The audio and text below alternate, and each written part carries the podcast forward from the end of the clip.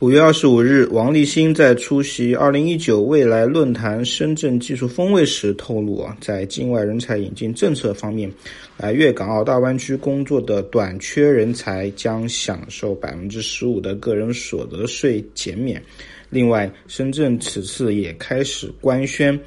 未来高端人才45万的个税，政府将帮你交掉30万元。所以我们可以看到一个非常明显的信号，如今深圳依然在敞开大门的吸纳人口，而整个粤港澳也将会沿袭这样的脚步，大量的吸引人口。但是我们可以看到，这则人才引进计划的重点跟以往不太一样，这也是我个人认为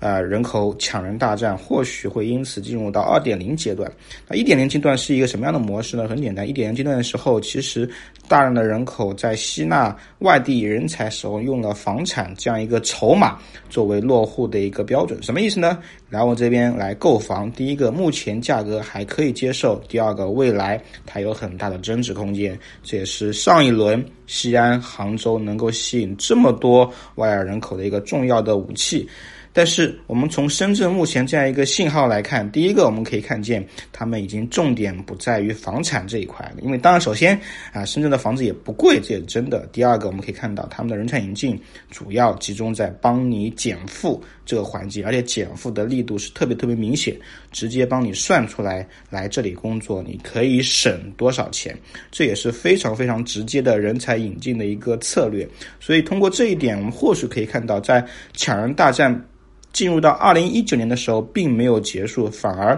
又进入了这样的一个 2.0 阶段。但是我们同样也可以看到下一个信号，就是对于抢人大战来说，真的目前已经进入到赤刀见红的这么一个阶段了。以前我们先不说用房产来抢人，再往前看5年，其实我们说落户也好，抢人也好，都是一些非常虚的概念，还摆着一些比较高的端的一些姿态，你要达到什么标准才能可能进入到这个城市的户口。但是从目前来看，不管是前2年的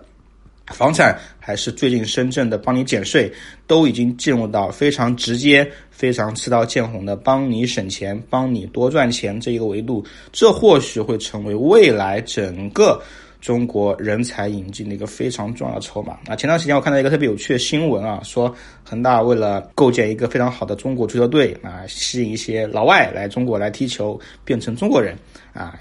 用什么方法呢？给你高薪，对不对？1年1000万欧元的年薪，希望你能变成中国人。这一点突然很土，但是确实有效。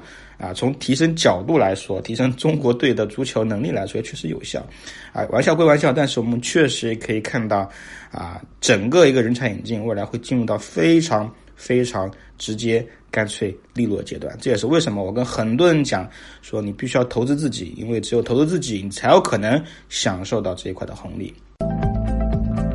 认认真真聊地产，实实在在谈买房。更多楼市资讯，微信搜索“真有好房”小程序，我在这里等你。